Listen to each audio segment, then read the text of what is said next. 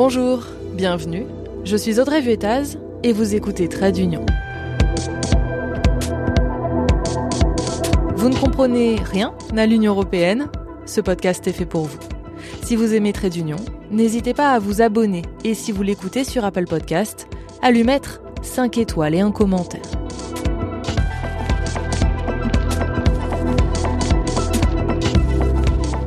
Le couple franco-allemand fête aujourd'hui ses noces de diamant.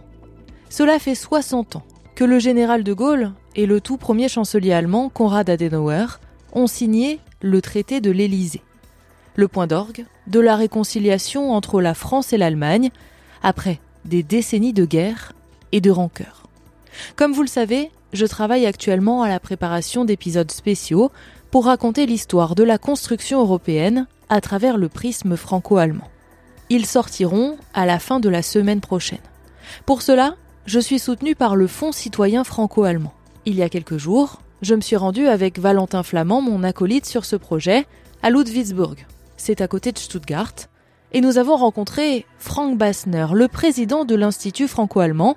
Il nous a parlé d'un homme dont je n'avais, je l'avoue, jamais entendu parler, Joseph Rovan. Il faut dire que je n'ai pas fait d'études européennes, mon intérêt pour le sujet est arrivé, vous le savez, sur le tard, lors des élections de 2019. Alors, j'étais totalement passé à côté de Joseph Rovan. Et peut-être que vous aussi. Alors je vais vous raconter l'histoire de cet homme, qui a œuvré pour la réconciliation franco-allemande bien avant 1963 et bien avant que l'idée ne germe dans la tête des politiques. En fait, c'est l'histoire d'un visionnaire.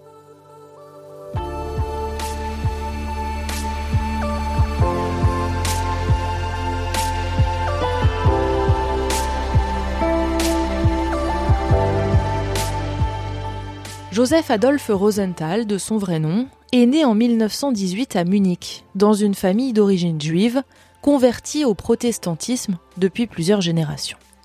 Quand Hitler arrive au pouvoir en Allemagne, sa famille fuit en France.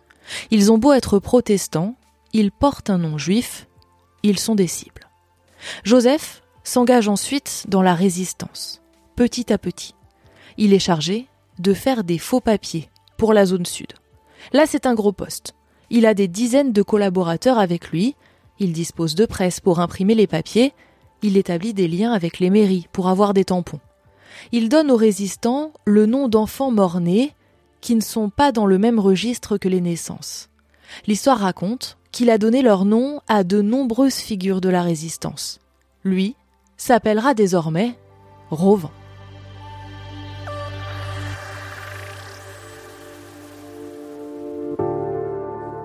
Il travaille avec le romancier François Vernet, un autre résistant chargé des faux papiers dans la zone nord. Un jour de 44, les deux font une erreur. Ils se voient dans le bureau de Vernet. Quand on vit pendant des années en clandestin, expliquera Rovan, il y a parfois des défaillances. Il faisait froid, c'était bien chauffé chez lui, et puis on avait de quoi manger. Mais Vernet est surveillé par la Gestapo, et les deux hommes sont arrêtés. Dans un sens, Rovan a de la chance. La Gestapo de Paris ne le connaît pas. S'il avait été arrêté à Lyon, il aurait été tué. Là, il est condamné pour fait de résistance, torturé dans une baignoire et envoyé à Dachau. Drôle de chance. Mais personne ne découvrira jamais son origine juive. Il est interné en tant que résistant. Il y restera 11 mois. J'ai eu l'occasion de passer jusqu'à ma libération le 29 avril 1945, quelques mois dans ce lieu de villégiature, dira-t-il. L'ironie, pour ne pas trop en raconter. Une chose le marque cependant, et il l'écrira plus tard, ce sont les habitants de Dachau, qui ferment les yeux quand passent les prisonniers.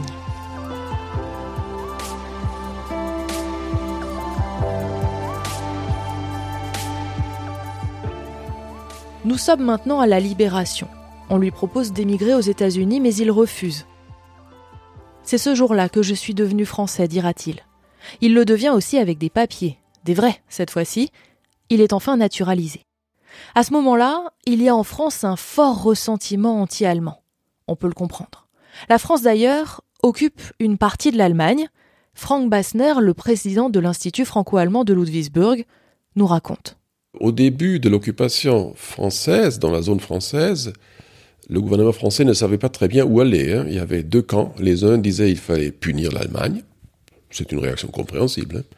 Comme on a fait après la Première Guerre mondiale.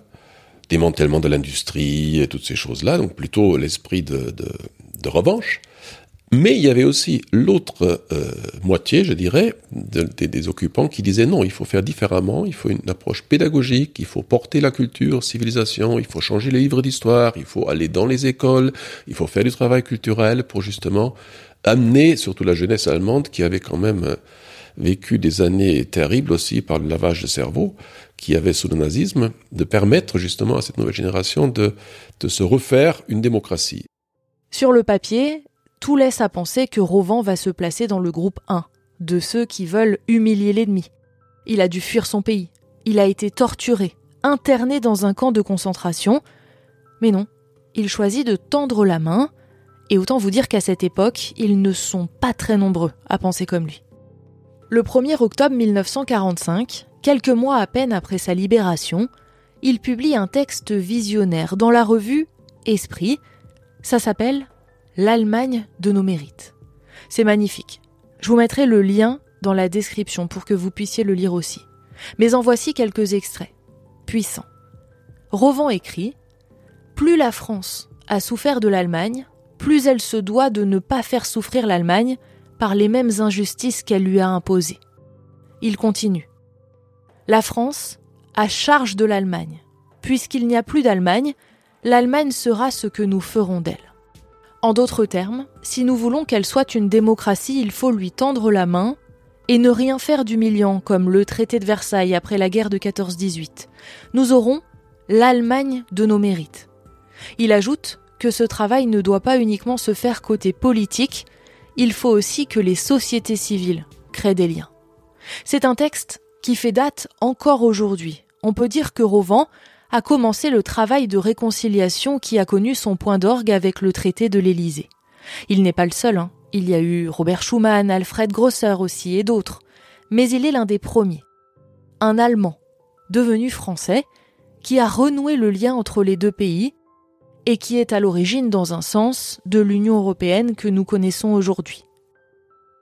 Son engagement pour une meilleure connaissance de l'Allemagne en France lui a valu la Légion d'honneur ainsi que les ordres des mérites fédéral allemand et bavarois. Voilà, j'espère que cet épisode vous a plu, que vous en savez maintenant un peu plus sur Joseph Rovan. Merci au Fonds citoyen franco-allemand pour son soutien. Si vous aimez le podcast, n'hésitez pas à lui mettre des étoiles et un commentaire. Les épisodes spéciaux arrivent dans quelques jours. Entre-temps, vous pouvez retrouver le podcast sur Instagram ou sur Twitter. À très vite!